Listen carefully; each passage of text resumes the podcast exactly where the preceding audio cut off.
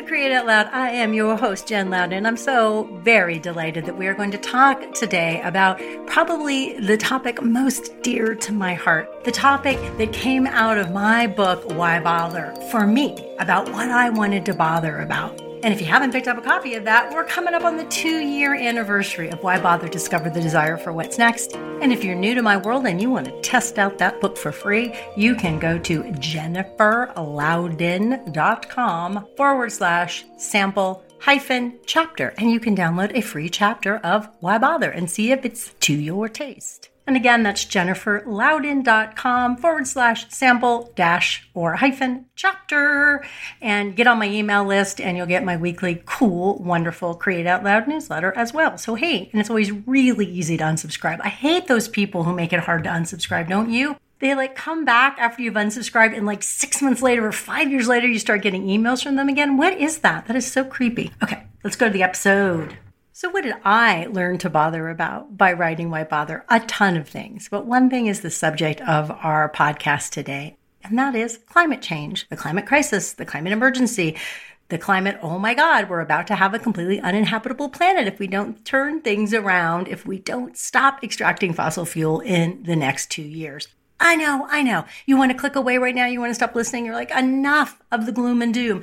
I promise, my friends, there is no gloom and doom here. There is hope because the truth is we have all the technical solutions and know how and knowledge right now to stop what's killing us and start making it better. We really, really do. We don't have to wait for Elon Musk to invent something that's going to suck carbon out of the sky. So this is not a gloom and doom episode. This is you're an artist. You're a creative. You are a culture changer. You are a message spreader and amplifier. You are someone who brings people together and changes their minds and hearts through your art. Can you imagine anything more important when it comes to getting the message out about climate change? No. Okay, but let's talk about gloom, doom, and despair. I want to quote from one of my favorite climate people, Sarah Jaquette Ray. She wrote a wonderful book called The Field Guide to Climate Anxiety. She's a professor and she wrote it for her young students. And I'm going to be quoting from an article. I put it in the show notes. You can always get those at jenniferlouden.com and just click on podcast. And so, one of the things that Sarah hears, as I hear, as you hear, as you feel, is that wow, my individual actions, how can they matter? How can my creativity matter when such huge forces are doing such horrifying damage at such a gigantic scale that I can't even take in as a little human brain? And in sociology, this debate is called structure versus agency which is just this idea that like whatever you do is just a drop in a bucket. So you feel powerless. You feel like Sisyphus, right? Rolling that boulder up the hill, and as soon as you get to the top, bam, it goes down to the bottom. We wonder why bother to go back to my own moment of epiphany that got me to bother more. And then we add a layer of what we might call cognitive dissonance. So, for example, maybe we do things for the environment, we give up things, we work to have a lower carbon footprint, but then we go on a long haul flight, like I'm going to go on this summer. And we're like, ah, shoot, I know that flying is bad, but I want to really go to Italy. Wow, what do I do? And that can make us shut down. Do. So, what's a creative to do? Well, here's one of the things that Sarah proposes is that we want to give up this idea that we have no control over the problem. That's actually a myth. And we need to make the problem smaller and make ourselves bigger. So, the first way to do that is we need to try to make the problem of climate change smaller in our perception, in our story, in our conversation internally and with other people, so we can make it smaller in reality. So, by its very def- definition, climate change itself is a phenomenon we can't humanly perceive. It occurs at such expansive scales over so much time and space that our little human body is like, ah, climate change. What is that? It's not like a piece of toast I can eat. It's not like a dog I can hug. It's not like a piece of creative work I can finish and put out in the world. We can perceive climate change as effects the high winds that we've been experiencing in Colorado recently, the searing temperatures in Pakistan and India right now that are killing people, maybe the floods in your own town, whatever, uh, tornadoes, hurricanes more intense. You have experienced the effects of climate change probably this week or in the last month. Climate change is outside your window. So this starts to take your brain out of that big overwhelming picture and into, oh, what's around me that I can creatively affect change, that I can creatively help. And this gives us a great feeling of agency. And if everyone around us is going, oh, wow, this is the way that climate change is affecting my community, my art, my voice, my people, the things that I love to do, for example, how can I have a voice in that? How can I tell other people about that? How can I affect change in that in these small ways? Do you feel the difference? Like I can feel it through my whole body. Okay, okay, now let's talk about the role of creativity in this small proximal around us action and why it is the linchpin and the secret sauce that you have what we know is that we have to have pleasure, we have to have joy, we have to have hope, we have to have laughter and imagination and desire, one of my favorite subjects, to draw us forward. Gloom, doom, and despair, the world is ending, there's nothing I can do, not motivating, especially over time. So we have to cultivate those things that are right in front of us that we enjoy doing.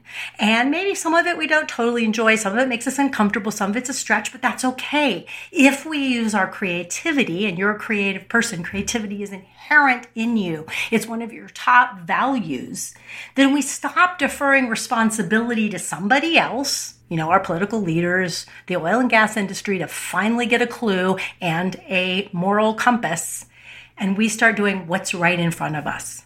We attend to that which we want to create and love into being even just one degree.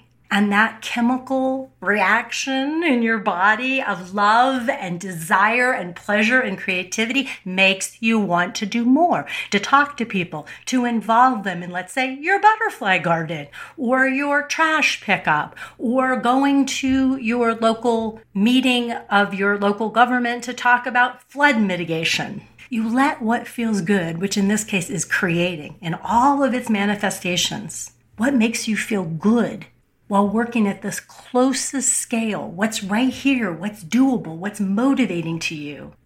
Instead of fear and all of its attendant emotions of despair and overwhelm and shutting down.